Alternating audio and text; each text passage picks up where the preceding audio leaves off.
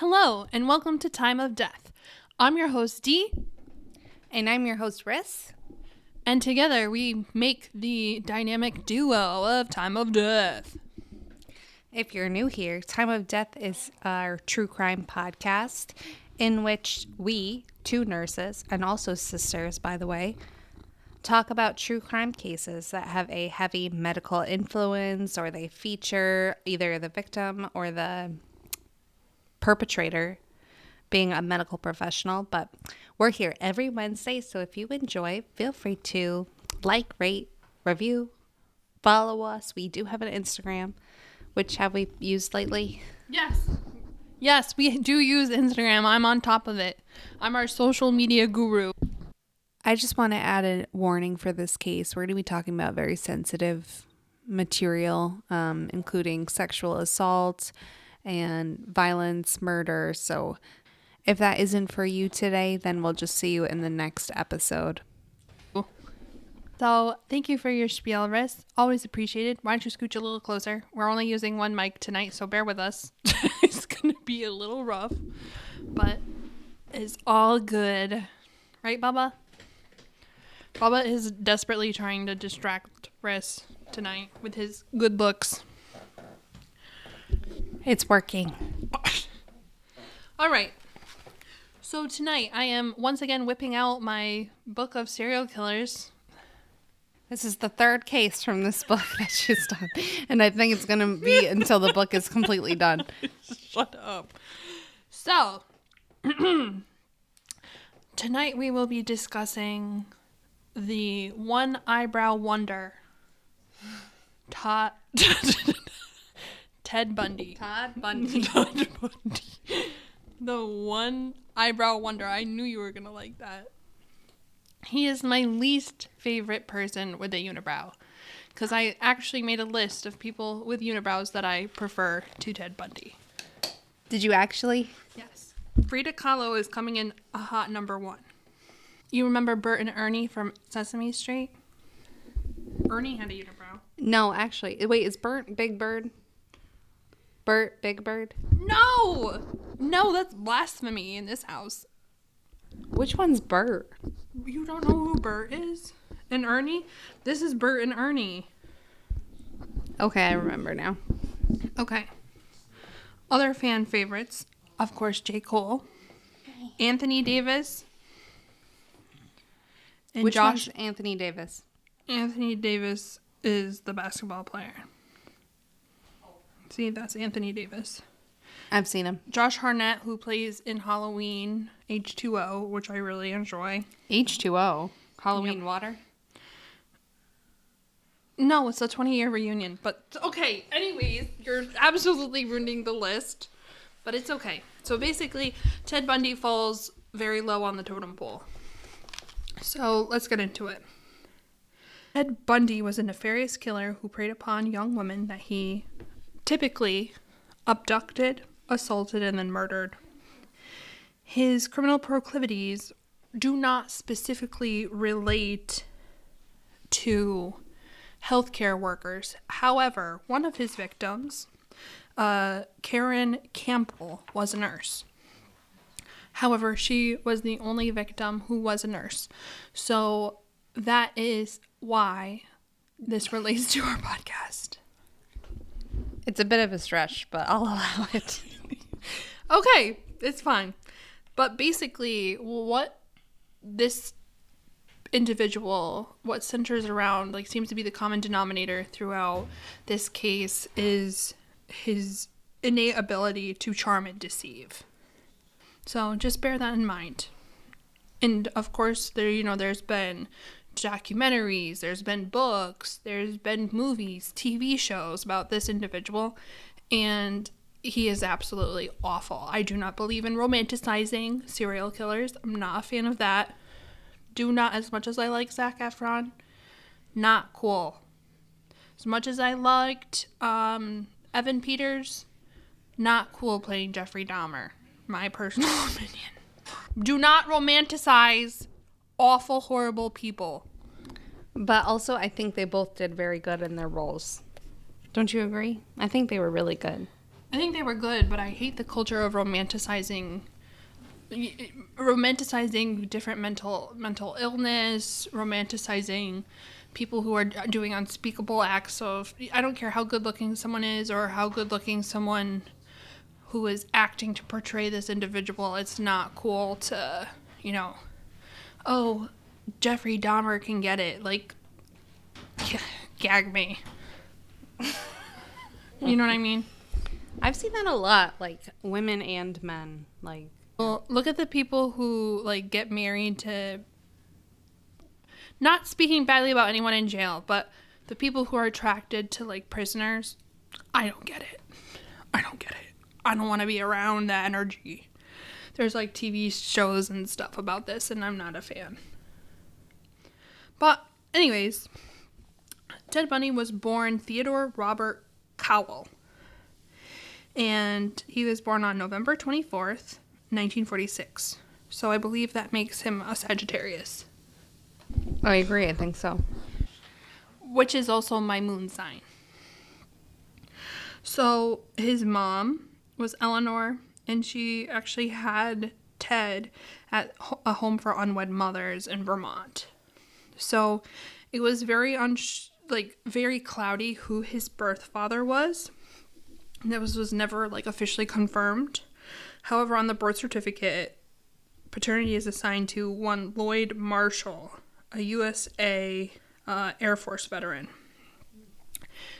his mom went on to like claim like several other people being the father of Ted. So it was something that you know was a source of controversy at that time in the 1940s, um, 1950s.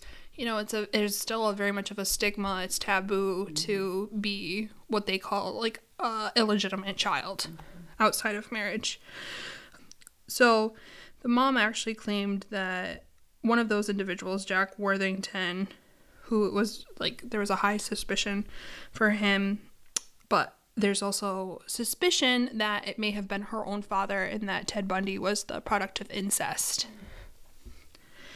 So he actually goes on to be raised by his maternal grandparents, and he is raised as their son, not their grandson. What happened to his mother? She at that time was not living at home.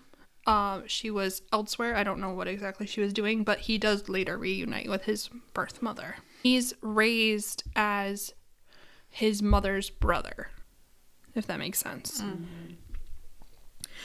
So there are a lot of contradicting reports, not only about the circumstances of his birth, but also about his grandfather. So Ted goes on to say that, you know, I really identified with my grandfather. I worshiped him. Like, there's a lot of, there's a very strong connection between the two. And you assume that it's one of like admiration and love, etc. However, um, he later went on to say that his grandfather actually was a raging alcoholic, beat his grandmother, beat their dog, threw his wife Ted's grandmother down the stairs, was racist, xenophobic, and painted a very vivid picture about him being complete POS. His grandma, he also claimed, was very, very depressed, and she would have electroconvulsive therapy for that depression. Um, according to neighbors and like people who really did know his grandparents, they said they were lovely people. They were very devoted to Ted. So there's a lot of conflict. I'm less inclined to believe Ted just because of who he is as a person. Um, but at the same time, we also have to bear in mind that a lot of times these serial killers are definitely born into dysfunction. So, just two sides of the coin. Later on in the 1950s, his mom goes on to relocate to Washington and she remarries an individual named John Bundy. So this is where Ted gets his last name, his infamous last name. Because as we know, he was born Theodore Robert Cowell. So it says, according to my sources, Ted was good at school. He was bright. However, his teachers would remark on him being very unpredictable with his temper. There was a childhood neighbor who said that as a child, Ted liked to inflict pain and fear on other beings. Um, she witnessed him several occasions committing acts of animal cruelty, where there is one instance in trigger warning that he hung a cat on a clothesline and set it on fire. So just really, you know, going above and beyond in these inhumane, horrible torture acts. He was arrested twice in high school for burglary, and he also was arrested for vehicle theft. However, once he turned 18, these were expunged from his record. So Ted went on to the University of Washington, where he be obviously began his college education. He ended up getting a scholarship to Stanford University, where he studied Chinese and graduated in 1972 with a bachelor's in psychology. He actually, interestingly, found employment as a psychology assistant to the County Crime Commission in that area. I don't know if anyone has read the book about Ted Bundy was a suicide hotline operator, which is also bizarre to think about. But there is an accounting of a coworker that he became friends with and what her experience and observations were of Todd Bundy. I read that when I was much, much younger.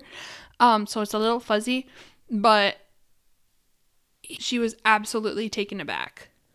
You know, that someone who is coming here and volunteering their time and, you know, doing something that typically is very, you know, kind act and can go on to also commit these monst- monstrosities. It always like throws me off when you hear about that because you don't picture.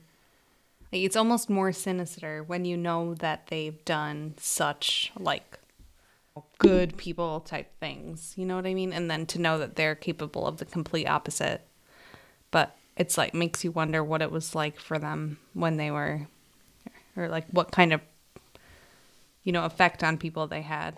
I agree, Riss. Those are some good points. And for anyone who is inquiring what that book is called, it's called The Stranger Beside Me by Ann Rule. Hmm. So it's definitely a good read. I don't know where the heck I put it, but it is a very good read. And it just really does show you how well these psychopathic killers assimilate into society. Like someone that, you know, was actually considered him a friend was completely taken aback. Mm-hmm. They just live very compartmentalized lives. You know, they're very good at appearing in a way that, but we'll get more into them. Talking about his ability to blend in and deceive people.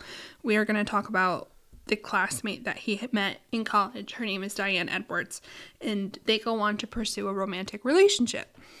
And he later claimed that Diane was the only woman that he had ever loved, which was interesting because is this person really capable of love? You know, that's a whole other question. But um, Diane goes on to dump him because she considers him immature, lacking ambition, and this seems to be the crisis catalyst that catapults Ted Bundy into what he became. That's what he claims. So he was very devastated by this breakup. It was he was totally blindsided. And during that time, he goes to Vermont and seeks out his father on the birth certificate. He kind of pursues what exactly his parentage is. And that's also something that is very traumatizing. Like, not to, I'm not trying to like sympathize with him, but I can't help have some kind of empathy, even in this situation, for someone who is an awful monster. Because that is very difficult. I'm sure it was. So, after his breakup with Diane, he goes on to meet Elizabeth Kloepfer. Probably not saying that right, but I tried. Um, and as we know with the Netflix thing with the Zac Efron and the beautiful girl. I forget her actress. I forget her name. What's her name? Uh, With the beautiful eyebrows. she is beautiful. I forget her name. I don't remember. It'll come to me. Either way, their relationship was Elizabeth was a single mom at that time to a three year old little girl. And while he was in their lives, he almost took on like a father role to his, her daughter. However, the daughter later goes on to disclose that he was very abusive and inappropriate with her. Um, you know, which is not surprising. I hate to say it that way, but he really is. If you, some of his victims were very, very young, and uh, you know, he's someone that I don't think had any respect for women whatsoever. Uh, While he is still dating Elizabeth, years later, he rekindles his relationship with Diane. They're in love. He goes on to say that it's his fiance. They're engaged. While he's with Elizabeth, or no? Yes. So he is like enamored with her. She's falling head over heels in love with him again. And then he goes completely no contact. And by doing this, like, she ends up like talking to him on the phone and he's like, No, I don't know what you're talking about. And like gaslights the crap out of her. So just like she rejected him, he had to get his look back and reject her. He does sound very immature. He's very immature and very self-centered. There's no growth. So Ted Bundy, like they go on to say like he's a really like good-looking, well-educated guy, charming, witty, and he however he's able to come across, he's like a, a ticking time bomb despite like his appearances. He goes on to claim different stories with different people regarding not only the amount of people that he murdered, but when the first murder was. Um, he claimed that the first time that he killed someone, it was actually in um, 1974. There was a Lynda Healy who disappeared from her lodgings, leaving a blood-stained nightgown and pillow. So this is the first documented homicide that is attributed to Ted Bundy. And at that time, he's 27 years old.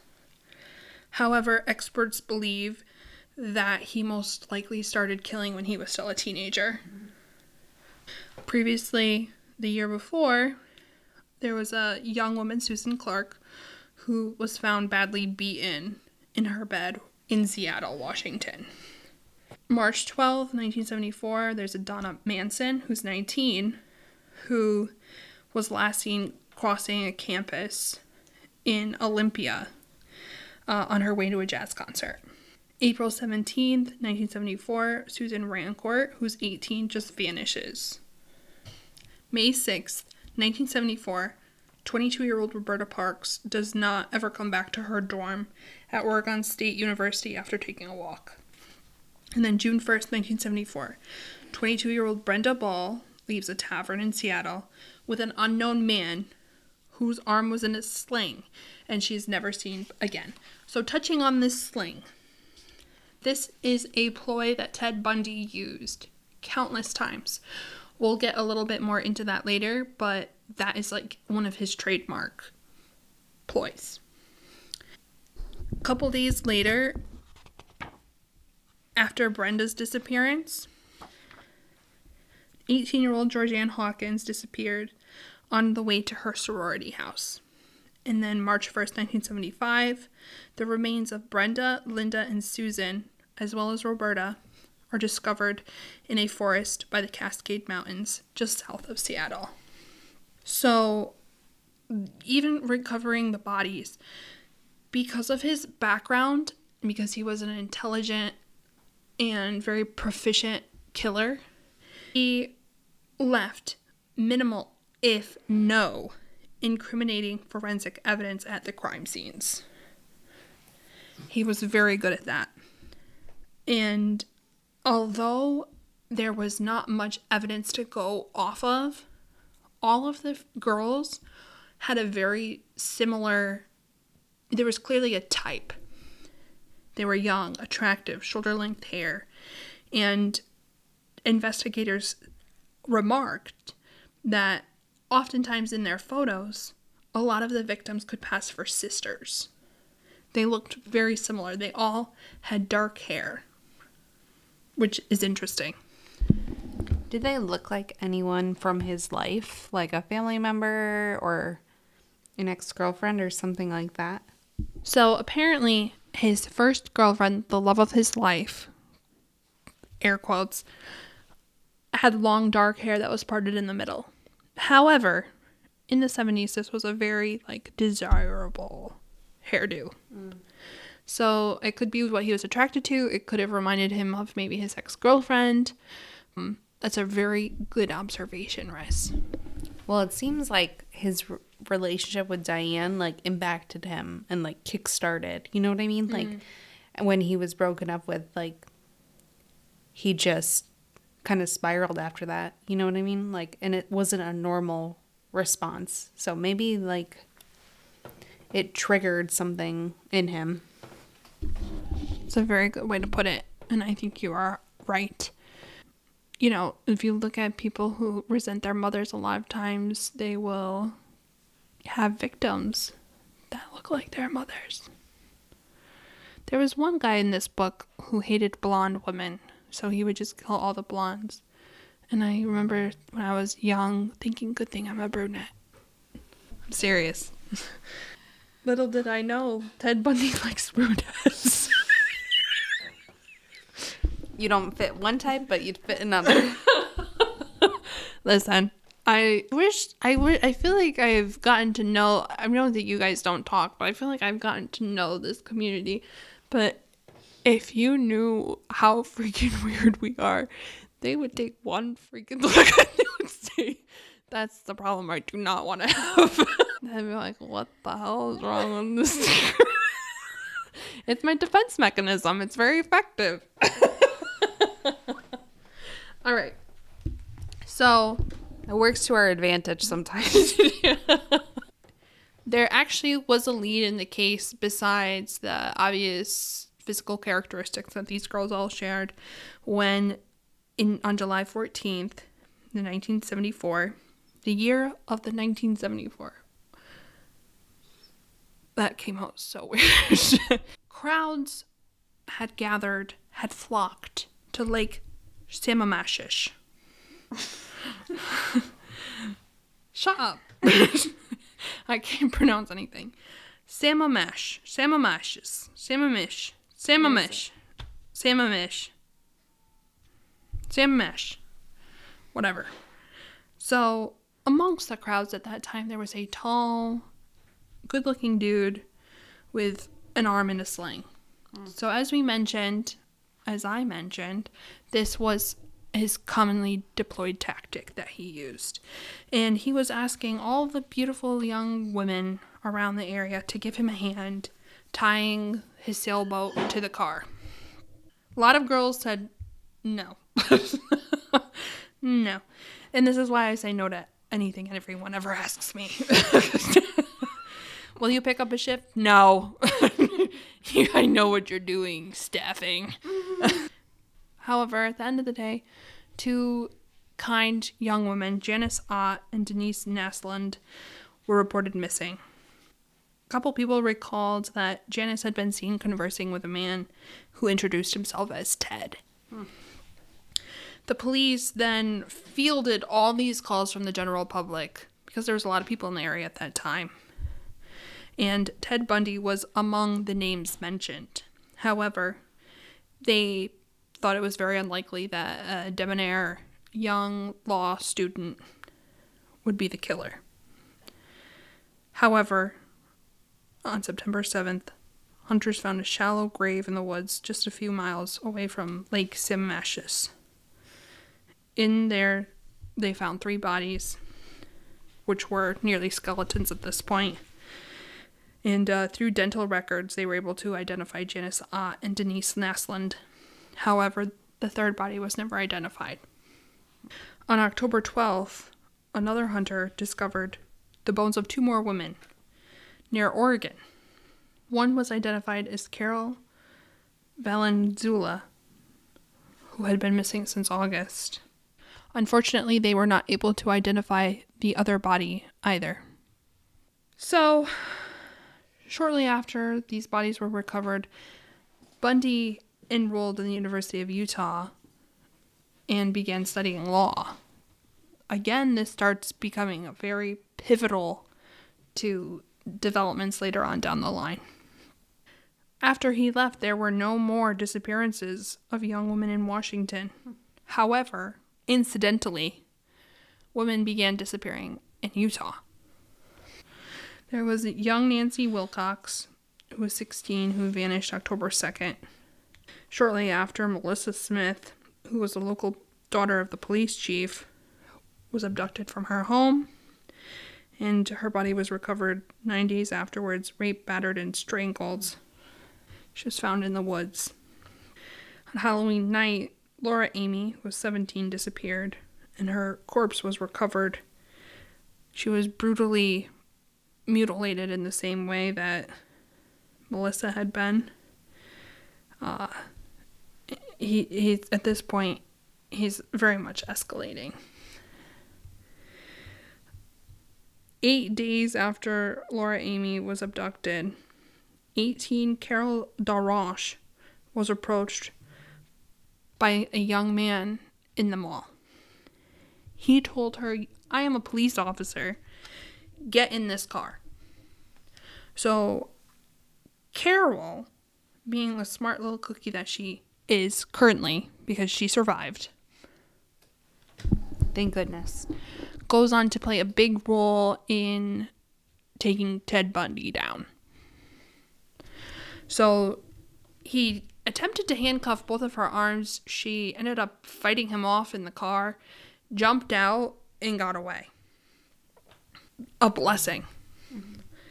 However, just a couple hours later, Debbie Kent was seized from her um, school just a few miles away. Her body was never found, and unfortunately, the police had just a single clue, and that was the handcuff key from the same handcuffs that had been used on Carol DaRonch. That's how they were able to link them. That's pretty damning. That evidence. He likes those handcuffs. We'll get into that. Um so welcoming in the new year 1975, Bundy went to a ski resort in Aspen, Colorado. He was there during that time and the first individual who disappeared was Caryn Campbell, who was our nurse. He raped and bludgeoned her body and her body ended up being recovered roughly five weeks later. March 15th, Julie Cunningham vanished, and a month after that, Melanie Cooley went missing while she was riding her bike near Denver. Her corpse was discovered eight years later, and her skull was crushed. So, as we see here, not only does he have a pattern of killing, but he is beating the crap out of these women and we will talk about just how violent and brutal he can be. Not to diminish what he's already done, but it really he commits some horrible and it's horrible all the way around, but he just absolutely beats the shit out of these people. It's terrible. All right. So shortly afterwards, Shelley Robertson went missing as well just outside Denver, and her remains were found in a deserted mine shaft. The last individual was Nancy Baird, who was a gas station attendant who disappeared one day while she was working. Anyone that he encountered that he could charm, it, he was opportunistic. He would go from being in a sling to impersonating a police officer to he it, it's there was not he he employed a lot of different methods. So by August of that year, he was back in Salt Lake City where he was arrested on suspicion of burglary. So, how this happened was really incidental and very interesting. So, he was cruising a residential area at that time in his little Volkswagen bug. Someone else I know also drives a Volkswagen bug. but we're not going to mention any names. She does not like to drive her car. She's constantly chauffeured around by people, but she does have a Volkswagen bug. Do you do you know anyone? No. So once he realized that the officer was there, Ted took off. He fled the freaking scene. And the cop was like, dude, do you just made yourself so much more suspicious by running. So once Ted searched, or I'm sorry, once the officers searched Ted's car, they found handcuffs and black pantyhose with eye holes cut out to make a mask. They found an ice pick. They found all rope. They found all this weird, obviously like his murder kit. And the cop assumed like, hey, these are tools for burglary. But little did he know they were a murder kit. But of course, the charismatic Bundy went on to say that these were common household items and that he had just gone skiing. With my pantyhose with my eyes cut out. yes, Yeah. it's very cold up there. Typical wear. So he's rationalizing. My favorite word, rationalizing. I swear, every episode. Rationalization. That's my favorite word. So after a month later, he goes on to sell this little buggy and sells it to this young teenager, teenage guy. The Utah police impound the vehicle from this kid and they analyze it. They go they comb through this car and they find several hairs that matched three of the victims. So that is damning evidence. They also went on to search his apartment where they found gas station receipts that linked him to a number of Colorado ski resorts. So the receipts are a little more shaky, but the hairs, damning evidence. So one of the people whose hair they found was Carol DaRonch, and as we know, she was able to fight off her attacker. So she identifies Bundy in a lineup. She is a bold freaking gal. And she says, Yeah, that's the guy that tried to carry me off just a couple months earlier. And as a result, he was convicted of attempted kidnapping and extradited to Colorado to stand trial for the murder of Caryn Campbell, our nurse. So if any of your listeners are in a situation, there's always something you can do. We have a PSA. There's always something you can do. You could be scared, you could cry, you could scream, but do something. Poke, hit, strike, pee your pants. Do something. Throat. Do something. Don't just freeze up. Do something. It's your life. Thanks, Mom. Thank you, Mom. Lovely. Very good. You know, maybe that's life saving advice. You never know.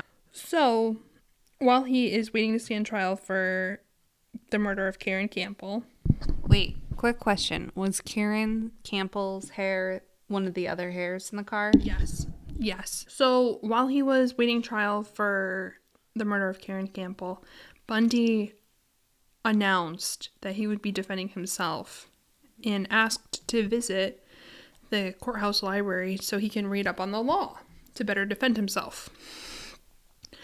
On June 7th, 1977, he escaped. he escaped from the law library. He jumped out a window. I think he broke his ankle and he fell 20 feet to the ground. They ended up capturing him, but while he was waiting trial, he dug a hole through the cell of his cell and vanished. How the hell did he escape two times? he had a spoon and he just dug and dug and dug. He was like a little mole. Well, I'll tell you where he went. He went to Tallahassee and that's nearly 2,000 miles away. And he posed as graduate law student Chris Hagen. And while he was there, his most infamous murder spree happened. Oh my. So on January 15th, 1978, terror erupted like a freaking volcano at the University of Florida in Tallahassee. It took place, the slaughter took place in the Chi Omega sorority house, which was home to 40 co eds at that time. A man in a black mask, almost in a frenzied state, went from room to room where he beat the co-eds, the young women, with a oak tree branch. If you hear about the injuries they sustained, it's awful. Awful, awful, awful. In one room, Karen Chandler and Kathy Kleiner suffered severe head injuries that left them disfigured for life. In another room, Margaret Bowman and Lisa Levy were similarly similarly bludgeoned, and they were also raped while they were dying. Ted Bundy then ran from the sorority house at around 3:15 a.m. where he passed Nita Neary, who was coming back home late from a party.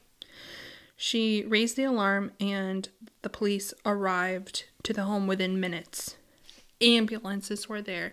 It just was congested with a lot of emergency medical people, personnel. However, they were not in the right spot because of only a few blocks away on Dunwoody Street, he was attacking another young woman, Cheryl Thomas, who was a ba- ba- ballet dancer. She was found beaten, laying close to death in a pool of her own blood. Fortunately, she recovered. This is a story about a grandmother who loved her granddaughter, who gave her a pair of rosary beads, and she was going away to school. And her grandmother said to keep the rosary beads with her all the time. And the night that Bundy came into that college dormitory, she had her her rosary beads on her nightstand. And he saw them when he came into her room and he left. And at some point he was asked, you know, why did you leave this woman? And it was because he saw these rosary beads. Where'd you hear this? A priest told me this story. Thanks, Mom. Thank you, Mom. So, although the Chi Omega sorority house slaughter had ended, Ted Bundy's killings did not stop at that point. So, he stole a van and drove it to Jacksonville, where he unsuccessfully attempted to abduct, abduct a young schoolgirl. Her brother intervened and confronted him, and he ended up driving away. Three days after that, 12 year old Kimberly Leach was kidnapped outside of her school in Salt Lake City. She was found later by a shed in Sandy River State Park. On February 15th, police spotted the license plate of a stolen, again, Volkswagen Beetle that was parked on a side street. After the officer confronted Bundy, he kicked the officer's legs out from underneath him and ran away. The officer, Officer Lee, fired two warning shots at Bundy as he was running and ended up tackling him. While he tackled him, they're grappling, fighting over his gun. And after that altercation, they were he was actually ultimately able to arrest Bundy. He was completely unaware that he had just arrested and apprehended one of the FBI's most wanted fugitives at that time. He told the officer that his name was Kenneth Misner, but the ID that he showed the police was stolen, as were the credit cards that were also in the wallet. He eventually admitted, Yes, my name is Ted Bundy.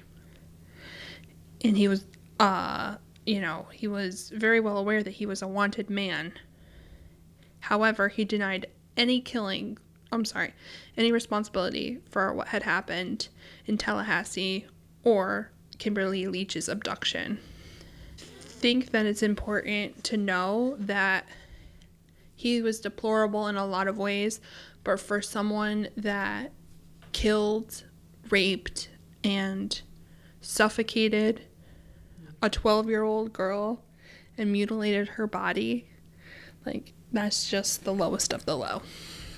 Because Kim was only 12.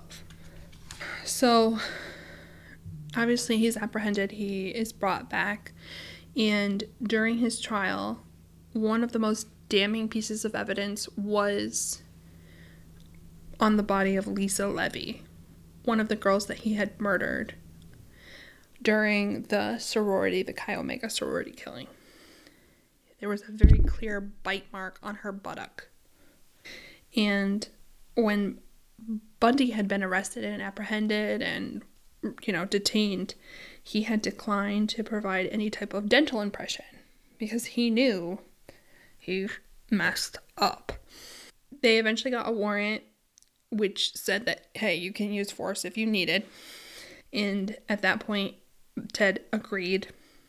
Dr. Richard Souviron, he took an imprint of his teeth. And when his trial started in 1979, the judge made comments about him being a bright young man. You would have made a great lawyer. Because, again, he's defending himself with the assistance of an attorney, Margaret Good. Part of the the downfall of Ted Bundy was the evidence that Dr. Souviron had made with the impression of Ted Bundy's teeth. He placed it, the film, the bite mark, over in a large photograph of what Lisa Levy's buttock looked like, and it was a perfect match. Dr. Lowell Levine, who was the chief, I'm not going to say this right, odontological teeth doctor, forensic teeth doctor, who was consultant to the New York Medical Examiner, agreed. This was indisputable, so the jury, of course, was unanimous in finding Ted Bundy guilty. He was convicted of the murders of Lisa Levy and Margaret Bowman and was sentenced to the electric chair. So in the 1980s, Bundy went on to receive a third death sentence for the killing of Kimberly Leach, our 12 year old. He tried every legal loophole to escape execution. He did not want to be killed. And he appealed to the Supreme Court. He did everything. And when everything had been exhausted, he began to confess to all the killings including the Green River murders, in which he could not have committed. And as his execution date came closer and closer, he claimed more than additional 20 murders. And they speculate that he probably really did commit nine more of the of the 20. Experts say that he could have killed anywhere from 40 to 400 people. And his final appeal was set aside, uh, and he was executed on January 24th, 1989. You know, all I have to say is he didn't want to die and he went to such, you know, extents to avoid the electric chair. But yeah, what about all those women that he killed who didn't get, you know what? They probably would have begged for their life too, but I'm sure they did. I'm sure they did, but he, you know, I I I, I don't really want to say my opinion about the uh, death penalty, but um, let it rip. He is just a, a nasty person, and I can I I I know that people do glorify him still, uh, and I just think that's absolutely disgusting. He's sociopathic, absolute pos. Not only do you kill young women, but to I just can't wrap my brain around doing that to a child. Like that's that that Kimberly Leach, that was the most disturbing one for they all were disturbing, but that was just like I could not like. He deserved worse than the electric chair. I'm sorry. Well, thank you, Dee, for a wonderfully done case on a horrible person. Anyway, I'm going to call it. It's 2001 for those of you who do use military time and 8:01 p.m. for those of you who do not. Thank you for joining us. We're here every single Wednesday. And Dee, do you have anything to add? Shout out to all the real ones out here. I don't know what. I don't know where I was going with that. Um, thank you guys for tuning in. Thanks for being so patient with us. Uh, it's always a pleasure doing a case for you guys, and uh, it's always a lot of fun being with Ris and my f- rest of my family. Every Wednesday, we have a weekly dinner and then we do our podcast. It's very fun. it's a lot of fun. okay, bye. bye.